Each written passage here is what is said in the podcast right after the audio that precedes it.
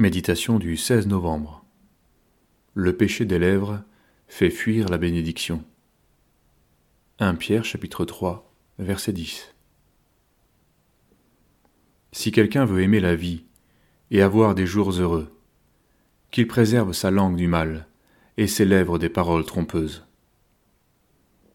Dans leur marche, certains enfants de Dieu peuvent être empoisonnés par une profonde tristesse et le sentiment de ne pas avoir d'avenir.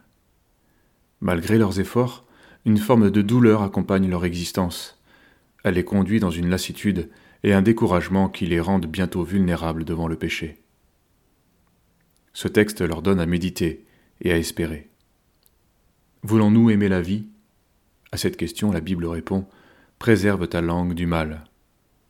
Il s'agit de bénir, de ne maudire en aucun cas, de ne jamais blasphémer ni Dieu, ni le prochain, ni nous-mêmes.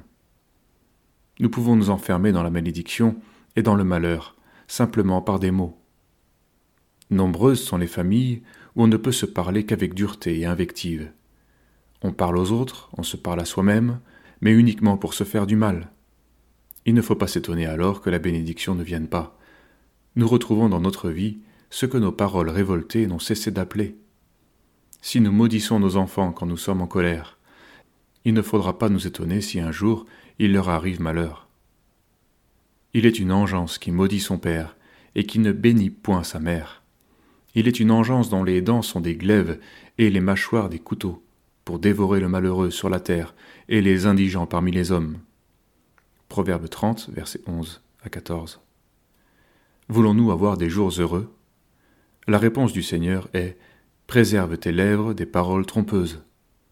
Il s'agit de dire la vérité, aucun bien acquis par le mensonge ou l'hypocrisie, y compris l'affection et l'amour, ne peut être béni. Avoir gagné son épouse par la séduction, lui avoir fait d'habiles promesses, tout en sachant qu'on ne pourrait les tenir, c'est l'avoir trompé. Apparemment, on a obtenu ce qu'on voulait, mais en réalité, on a fait entrer le malheur dans sa vie. Si nous sommes blasphémés, si nous nous sommes blasphémés ou maudits, si nous avons jugé les autres avec dureté, nous avons manifesté par là notre propre méchanceté.